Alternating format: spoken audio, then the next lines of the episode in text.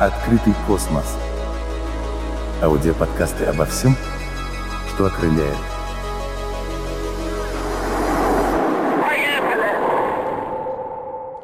Здравствуйте! Рад вас всех приветствовать, дорогие друзья. И когда мы говорим о 60-летии полета первого человека в космос, нашего Юрия Алексеевича Гагарина, мы всегда делаем акценты на той технике, которая была еще в начале 60-х годов использована, ну и на сегодня используется для освоения космического пространства. Но мало кто знает, что еще до полета Юрия Алексеевича Гагарина были уже полеты, которые направляли наши э, космические аппараты, фактически это космические роботы, в сторону нашего спутника Луны. И вот что ж такое роботы? Зачем они людям? Это машины, это механизмы, которые позволяют решать сложные задачи без участия человека, но по э, велению как бы человека. Вот э, такие роботы в настоящее время используются во многих отраслях. Это сфера услуг, быт, медицина, промышленность, э, авиация, транспорт, ну и, конечно, космос. Есть большое количество задач, которые можно решать без присутствия человека. И даже есть такие условия, когда человек не может погрузиться в какую-то среду, ну, в ту же космическую, э, где робот может быть э, использован с гораздо большей эффективностью. Что ж такое э, роботы в космосе, или вот как их назвать, космороботы? Это механизмы, которые приспособлены работать в условиях космического пространства. Их преимущество перед человеком заключается в том, что они могут работать э, в совершенно неблагоприятных для человека условиях. Могут обходиться без каких-либо ресурсов. Робот не надо кормить, робот не надо э, убирать, э, значит, ухаживать за ним как-то. И в большинстве случаев роботы работают на солнечных батареях, что позволяет ну, долговременно решать вопросы их работоспособности. Если случаются какие-то непредвиденные обстоятельства и Э, вопрос потери робота, он значительно э, менее трагичен, чем вопрос потери космонавта. То это тоже одна из задач. Кстати говоря, вот сегодня мы э, с рядом космонавтов беседовали на предмет, вот если бы удалось полететь на Марс, вы бы полетели? Многие отвечают, да, с удовольствием бы, но только с условием возврата на Землю. Вот робот можно посылать хоть на Марс, хоть на другие планеты, без этого условия возврата. И, конечно, он может работать и выполнять на сегодня такие функции, которые сам человек в тех условиях, которые э, на Марсе, на Луне, на Венере, мы об этом еще поговорим, человек выполнить не может. Открытый космос. Вот э, если по классификации космических роботов э, пройти, то это роботы-планетоходы. Такие роботы э, ну, в настоящее время есть и на Луне, и на Марсе. Не случайно говорят, э, Марс – первая планета, населенная роботами на сегодня. Это э, роботы-андроиды на Международной космической станции – роботы-манипуляторы, ну и, конечно, роботы-спутники, о которых мы говорим. Вот один из спутников – это АИС-2D, который был запущен в 2016 году при первой пусковой кампании с космодрома «Восточный» и до сих пор работает и дает уникальные результаты по э, съемкам по дистанционному зондированию Земли из космоса. Требования к роботам. Ну, во-первых, э, любой механизм, человек переносит перегрузки, связанные со стартом и с выходом на орбиту э, Земли, с перелетами межпланетными, если говорить о Луне. Это то же самое должен выдержать и робот. Функционировать в сложных условиях э, среды, которые враждебны, в общем-то, для человека. Космос, вакуум, излучение солнечное, межзвездное излучение –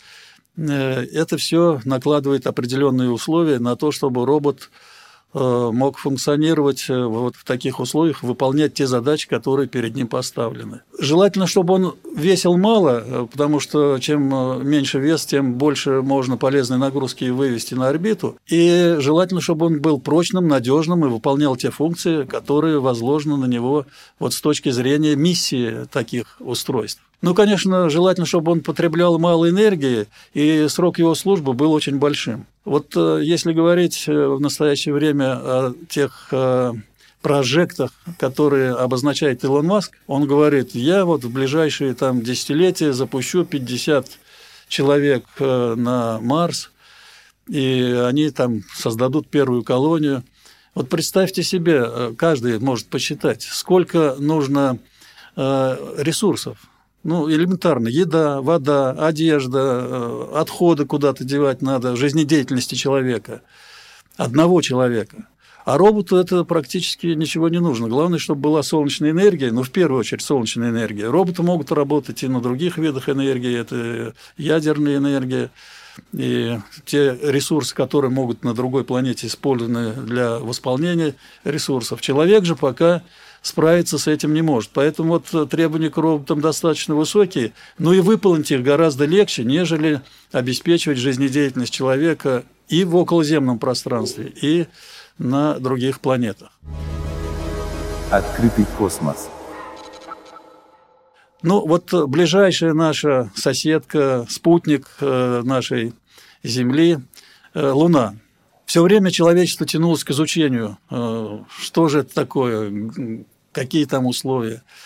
И мы знаем, что в 60-е годы был бум развития вот, аппаратов, которые устремились к Луне. Луна в 81 раз меньше э, по массе, чем наша Земля. Солнечные сутки длятся почти 30 земных э, дней. Э, и на Луне нет воды. Она есть, но в замороженном виде, в виде льда, особенно, как сейчас вот стало известно, на северном полюсе Луны. Уровень радиации на Луне в 200 раз превышает тот уровень радиации, который мы на Земле э, имеем. И, конечно, в этих условиях человеку, например, э, долго жить и э, сохранять свою работоспособность очень сложно. А вот роботы могут это делать. Ну и уже вот начиная с 59 года и в 60-е годы были запущены первые спутники, первые роботы, которые пролетели вокруг, вокруг Луны, подлетели к Луне, э, разбились э, при посадке и потом совершили мягкую посадку, что дало основание уже в начале 70-х годов обеспечить э, полет первого такого робота-лунохода, луноход-1, который в 70-м году прибыл на наш спутник. За почти год, 10,5 месяцев он отработал – прошел 10 с лишним э, километров, э, передал много различной э, видео и фотоинформации и позволил определить очень точно расстояние от Земли до Луны. Следующим был луноход-2, который уже работал 5 месяцев и прошел 37 километров по Луне, передал очень много полезной информации, которая, в принципе, давала основания для изучения, в том числе и грунта, и э, панорам, которые э, на Луне свидетельствовали э, о возможности, в том числе, дальнейшего полета на нашу соседку человека. Но, как мы знаем, что в 69-72 годах американские астронавты побывали на Луне, как они нам докладывают сегодня, и мы как бы этому верим. Но хотелось бы, конечно, убедиться в этом. И роботы могут в этом помочь, если приземлиться одному из наших э, луноходов или вот китайские луноходы на сегодня работают на Луне. В те места, где э, были посещения по преданию американцев, посмотреть, где их следы, где следы роверов, где следы посадочных э, модулей и так Они далее. Они могли сохраниться до сих пор? Они, безусловно, должны сохраниться. Не так много времени прошло, и, безусловно, эти следы остались, и посадочные ступени, они никуда не должны деться. Поэтому убедиться в этом просто, но э, нужно специальную миссию организовывать. А это все, с одной стороны, дорого, с другой стороны, может быть, э, кто-то не хочет разочаровывать или разочаровываться в этом. Но это предмет отдельного обсуждения, это предмет не только технический, но и политический, я бы так сказал. Вот э, если э, говорить об истории освоения Луны, то Соединенные Штаты начали ее гораздо позже. Первые аппараты и э, лунные орбитальные станции они запустили вот в 66-68 годах, и первые аппараты автоматические лунные, они были тоже как бы разведывательные, посмотреть, что там перед тем, как запускать астронавтов. И такая миссия была выполнена. Вторая волна изучения Луны началась в 90-е где-то годы. Искусственные спутники запущены Японией, запущены Америкой, Европейским космическим агентством. И, конечно, изучение э, состава э, и грунта э, лунного, и условий, которые на Луне имеются для возможного построения лунных баз – это все вот осуществляется с помощью таких автоматов.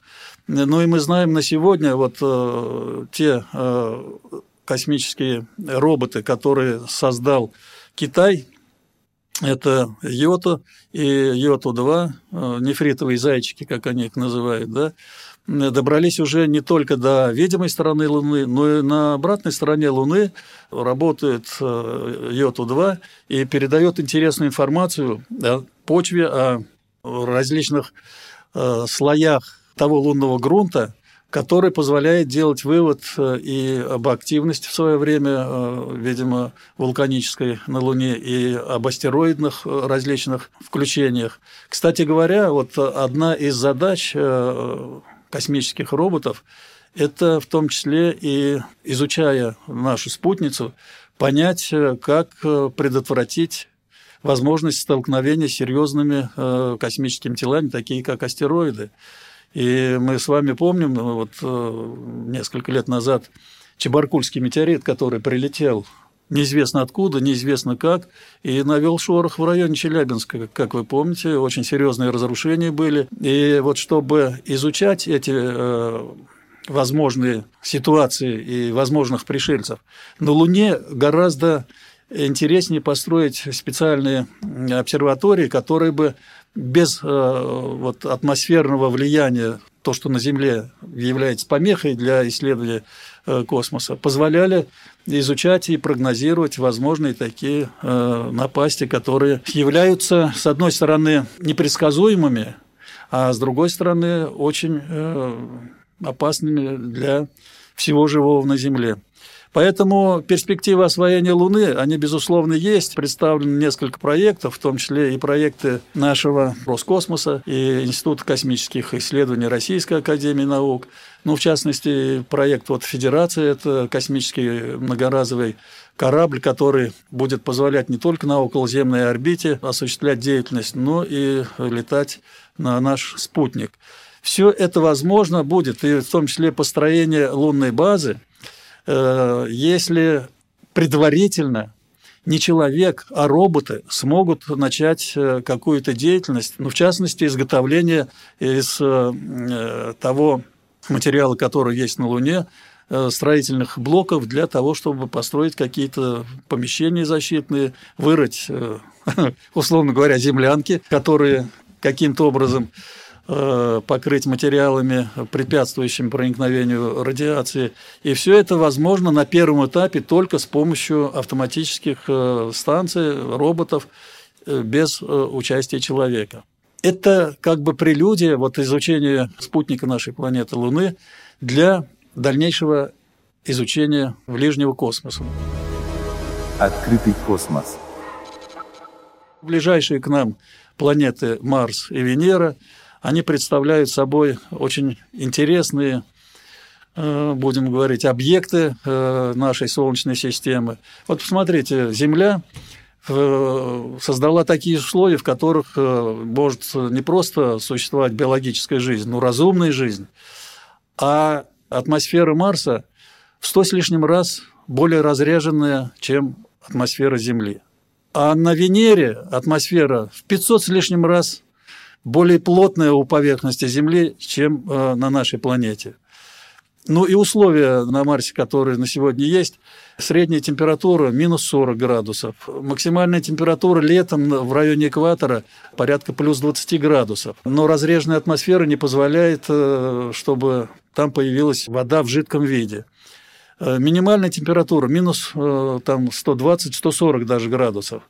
Даже у нас в Антарктиде или там на полюсе холода таких температур мы не знаем. И, конечно, в таких условиях осваивать Марс без предварительной какой-то подготовки Э, безусловно, нельзя. И поэтому освоение Марса в первую очередь ведется с помощью марсианских роботов или аппаратов, которые были э, сделаны еще в Советском Союзе, в частности, Марс-2, Марс-3, которые в 1971 году э, стартовали в сторону Марса. Вот Марс-2, он достиг планеты нашей соседней, но разбился при посадке. А Марс-3 совершил мягкую посадку и проработал всего несколько секунд, потому что никто не знал, какие условия, и вот защиты от э, полевых бурь на Марсе не было предусмотрено, и он от э, полевой бури, к сожалению, прекратил свое существование. Но зато это дало повод э, создавать новые аппараты, и следующие были уже вот запущены американцами аппараты, которые э, в настоящее время даже э, работают. Первые аппараты. Вот аппараты, которые мы с вами уже э, хорошо знаем. Opportunity и Ingenuity – это аппараты, которые проработали на Марсе достаточно долго. Первый из них работал 15 лет, второй – 6 лет. И, конечно, те информационные источники, которыми они поделились э, с нами, с землянами, они просто не имеют аналогов. Мы получили э, на Земле такую информацию, которая позволяет э, уже создавать аппараты совершенно нового типа. Curiosity, который вот работал с 2011 года, начиная с полета, и сделал очень э, многое для того, чтобы изучить и состав э, марсианской породы, возможные какие-то э, условия для того, чтобы подумать о том, что на Марсе была биологическая жизнь, все-таки как это доказать. И вот новые аппараты, которые в настоящее э, время работают, э, это вот Персеверанс и марсианский вертолет-разведчик, который в настоящее время совершил уже почти десяток полетов. Надо отметить, что э, созданы такие устройства, которые первоначально было очень сложно Э, обеспечить их работоспособность в условиях разреженной атмосферы Марса. Вот представьте себе, что вертолет летал в атмосфере, которая в сто с лишним раз более разреженная, чем на Земле. Но, как показал э, опыт, э, такой аппарат создан, и это открывает совершенно новые возможности, когда от, будем говорить, материнского аппарата отделяется вот такой космический робот-вертолет, а может быть со временем и какие-то беспилотники другого типа, и они выполняют миссию уже на гораздо большем расстоянии, прилетая, фотографируя, может быть, взяв какие-то пробы, возвращаются к этому аппарату. И одна из задач э, вот э, этого основного матричного аппарата, будем говорить, собрать лунный грунт его расположить в специальные кассеты. И через несколько лет, когда будет возможна миссия с возвратом э, одного из аппаратов на Землю, этот э, марсианский грунт привести и изучать уже более подробно в э, лабораториях здесь на Земле. То есть вот такая задача поставлена, она постепенно начинает выполняться. Ну а дальше планируются новые миссии. Вот марсоход Европейского космического агентства, который планируется запустить в 2022 году. Наш российский марсоход, назвали его «Казачок», может быть, засланный казачок, или я не знаю, почему, но название такое интересное, тоже намечается к запуску в 2022 году. Ну и, конечно, я уже говорил вот о том, что э, Илон Маск, в частности, является таким проповедником в ближайшие годы освоения Марса человеком, колонизации Марса. Но, естественно, в тех условиях, которые мы с вами уже обсудили, невозможно будет колонизовать э, такую систему человеком, не создав там определенных условий или хотя бы локальных каких-то условий для миссий. И, безусловно, здесь для космических роботов, для аппаратов, э, которые в автоматическом режиме будут э, проводить какие-то э, исследования и создавать условия для будущих миссий, здесь очень большое поле деятельности. Но, с другой стороны, вот есть несколько, будем говорить, проектов по колонизации Марса. Ну, терраформирование Марса. То есть это создание атмосферы, как бы, ну, хоть частично пригодной для того, чтобы человек мог работать там без скафандра. Разогрев планеты, повышение средней температуры, о чем мы говорили, создание условий для какой-то биосферы и жидкого э, водного содержания, хотя бы где-то тоже в локальных. Вот э, такой проект есть. И о нем говорят, что э, он может осуществиться. В принципе, он может осуществиться, но по подсчетам вот э, и наших, и зарубежных ученых, на терраформирование Марса может уйти где-то от 300 до 1000 лет. То есть, э, наверное, Илон Маск не успеет э, в этот период 50 человек запустить вот в более-менее подходящие условия.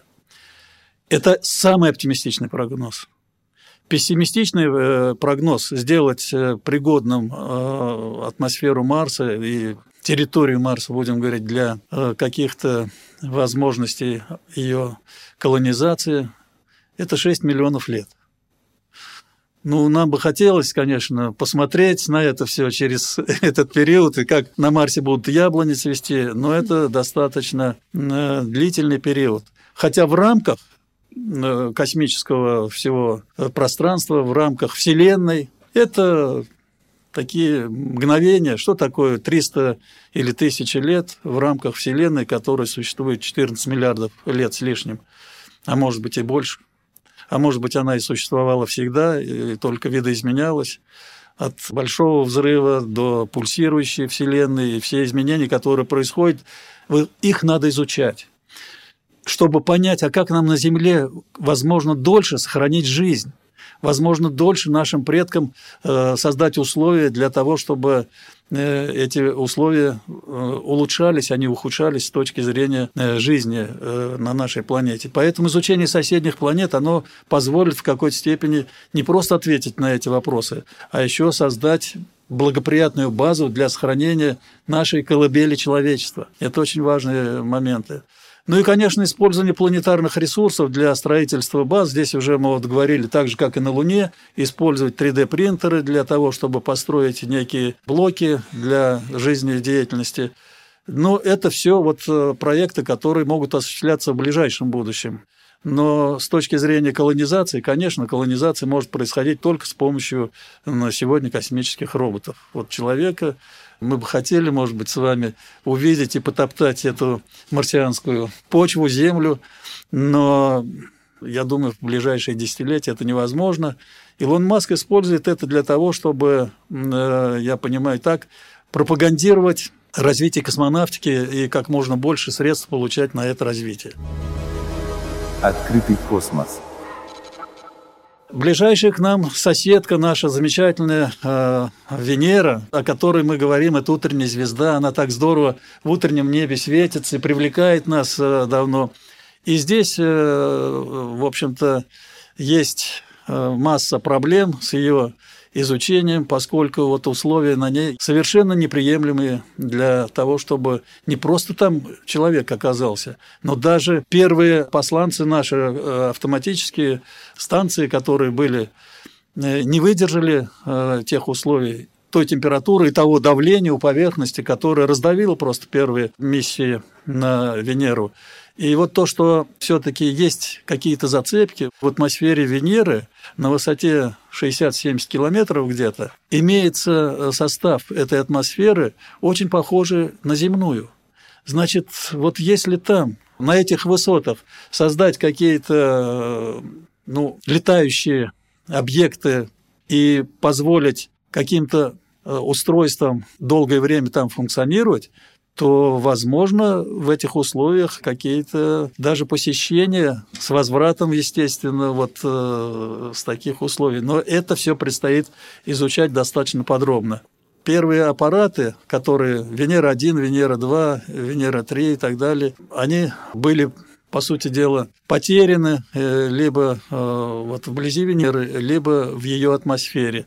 И только в 70-м году вот Венера-7 совершил первую мягкую посадку. Венера-9 уже прислала первые фотографии. Ну и вот Венера-13, Венера 15-16, они выполнили свои миссии, причем Венера-13 первой передала цветные фотографии с поверхности. И даже были снимки, которые э, вот одно и то же место снимали на Венере, и как бы там перемещались некие предметы, э, было видно, и это обсуждали долго, что это, живые какие-то существа в тех условиях, или это венерианские ветры дуют и сдувают там некие предметы. По крайней мере, для э, размышления очень много информации получено и, конечно, предстоит ее изучать. Очень плохо, что нельзя э, проводить э, дистанционного зондирования э, поверхности Венеры с ее орбиты. Все закрыто серьезными облаками, очень значит, ядовитыми облаками серной кислоты, по сути дела. И это не дает возможности изучать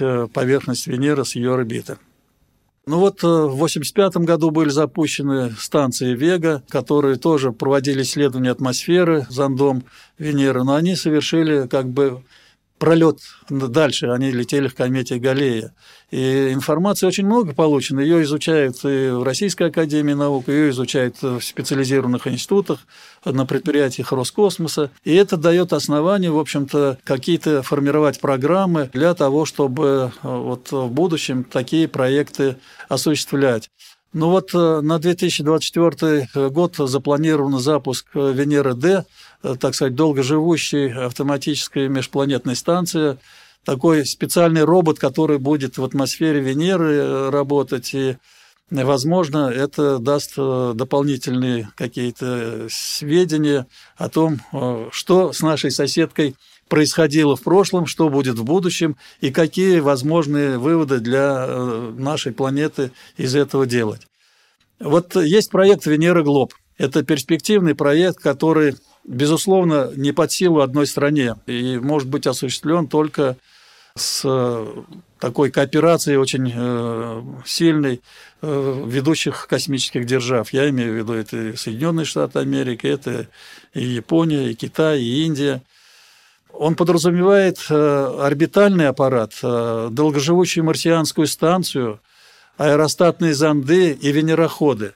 То есть это глобальный такой э, проект, который может быть направлен на изучение всего состава и атмосферы, и поверхности Венеры, и околовенерианской структуры. Вот, и, безусловно, он может быть осуществлен, но для этого, я думаю, в первую очередь надо тратить э, вот этим ведущим странам, о которых я назвал, деньги не на вооружение, не на международные конфликты, не на деструктивные действия, а только осознав, что слишком маленькая планета Земля, и нам надо жить в мире и изучать все, что вокруг нас, изучать тот космос ближайший, без понимания которого э, очень трудно на перспективу сохранить э, нашу Землю в том виде, в котором она на сегодня нам представляет свои просто уникальные, замечательные возможности для жизни. Открытый космос. Вот для сохранения жизни на Земле изучается ближний и дальний космос. Конечно, для этого существуют и искусственные спутники Земли. Они решают многие задачи. Мы уже с вами привыкли, для нас, э, уже для ребенка, там телефонная связь э, наша с вами, сотовые телефоны, телевизоры, интернет. Уже смотришь э, шкет, там ему три годика, он уже на компьютере вовсю и не понимает того, что без этого люди жили. Но, может быть, кто-то ему говорит, что без космоса этого было невозможно сделать. И вот э, когда мы говорим об искусственных спутниках Земли, это роботы, которые окружают нас вокруг. Уже тысячи этих роботов вокруг Земли летают. И они дают нам возможность решать задачи. Это и научно-исследовательские, это и прикладные задачи, безусловно, задачи, связанные с обеспечением обороноспособности, военного направления. Открытый космос. Получая такие блага из космоса, мы уже к этому все привыкли, Мы вместе с этим настолько засорили космос, мы вместе с этим создали столько проблем для будущих поколений, что встает очень серьезная задача, и надо создавать уже роботы, которые будут летать и собирать космический мусор, как-то его либо там на орбите утилизировать, либо спускать на Землю, чтобы он сгорал в плотных слоях атмосферы, а может быть изготавливать из него какие-то элементы космических станций, а может быть использовать часть элементов этих космических станций, если создать такие станции, такие э, аппараты, которые бы отстыковывали, допустим, от МКС какие-то блоки и привозили их на ту же Луну. Спускали, в них можно жить. То есть эти проекты, они должны быть э, реализованы, но опять я говорю, реализовать одной стране это не под силу. И только вот э, в кооперации с э, нашими друзьями, союзниками и соперниками можно такие задачи решать. Но, тем не менее, каждый делает свое дело. И вот, в частности, у нас в университете на эту тему уже лекция была, Иван Ткаченко рассказывал о малых космических аппаратах, нано, пика спутниках, малых аппаратах. И вот такие аппараты создаются, малый космический аппарат АИСТ. Таких аппаратов было создано два, они до сих пор функционируют, и Центр приема э, нашего университета ведет постоянную связь с ними и получает информацию о магнитных полях, о температурных изменениях, о ряде других факторов околоземного космического пространства. Другой аппарат, э, малый космический аппарат АИС-2D, я уже говорил, был запущен в первую пусковую кампанию с космодрома «Восточный» 28 апреля 2016 э, года. Буковка «Д» означает «демонстратор». То есть он сделан э, как э, малый космический аппарат с возможностью демонстрировать его способности дистанционного зондирования Земли, ну и ряда других научных экспериментов, которые позволяют делать аппаратуру, установленную на нем. И предполагалось, что он ну, проработает где-то один, два, ну максимум, может быть, три года но, видите, прошло пять лет, он нормально функционирует, отснял миллионы квадратных километров в хорошем очень разрешении, хорошие очень снимки есть. И совместно с ракетно-космическим центром «Прогресс» наш университет ну, давно ведет работы по созданию космической техники. Вот этот аппарат, он стал прототипом для новых космических аппаратов. Это уже космические роботы топографические, которые при меньшем весе, с большим разрешением будут позволять вести дистанционное зондирование Земли, так называемый АИСТ-2Т, то есть топографические, которые в настоящее время заказаны Центру «Прогресс» Роскосмосом нашим. И я надеюсь, что на этом э, не остановится развитие вот таких малых космических аппаратов дистанционного зондирования Земли, появляются интересы у зарубежных э, партнеров э, по таким аппаратам. И я думаю, что это направление будет в значительной степени развиваться.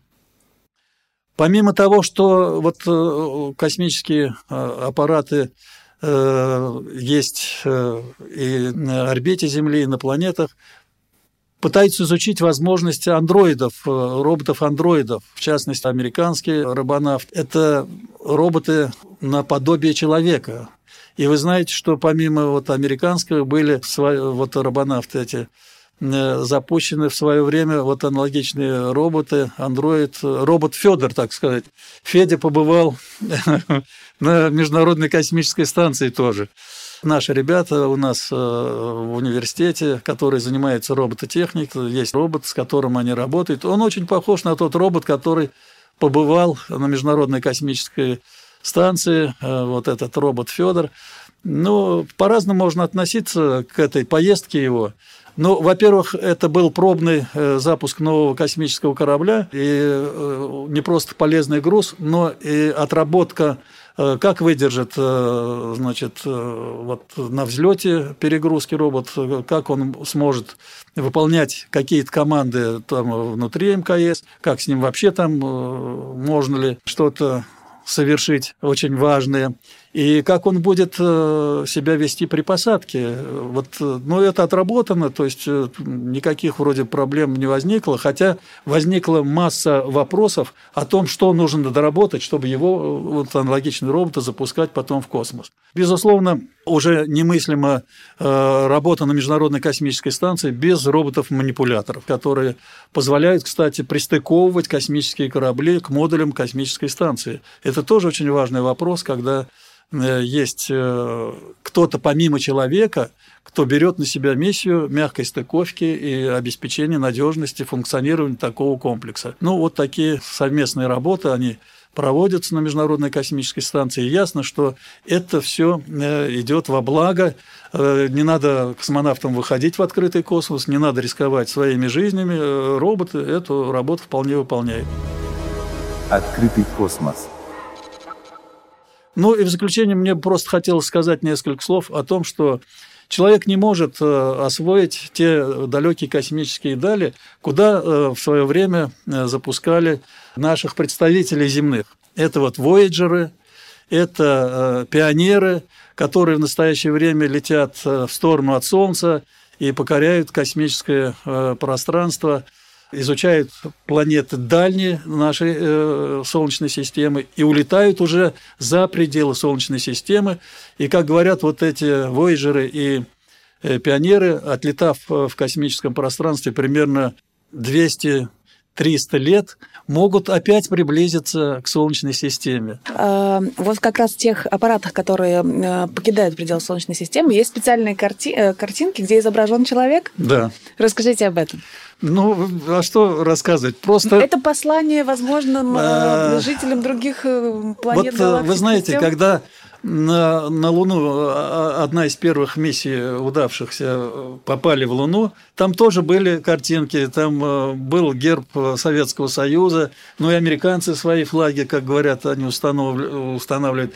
То есть э, для того, чтобы как-то обозначить, что э, человечество пытается о себе заявить, даже на ближайших планетах э, мы э, пытаемся какие-то символы оставить.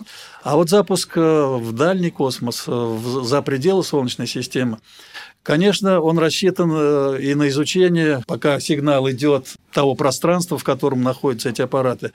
Ну и какая-то может быть гипотетическая возможность встречи с другими аналогичными, уже неземными аппаратами будет, и, может быть, есть э, какие-то цивилизации, которые смогут э, эти аппараты увидеть и посмотреть, а что же здесь.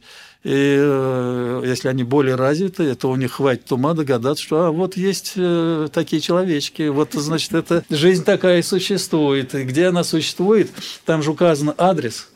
Солнечной системы, ну, по крайней мере, в рамках Млечного Пути. И вот это все Это надежда встретить надеждой, жизнь что где-то, где Ведь всегда хочется надеяться, что мы не одни. Открытый космос. Аудиоподкасты обо всем, что окрыляет.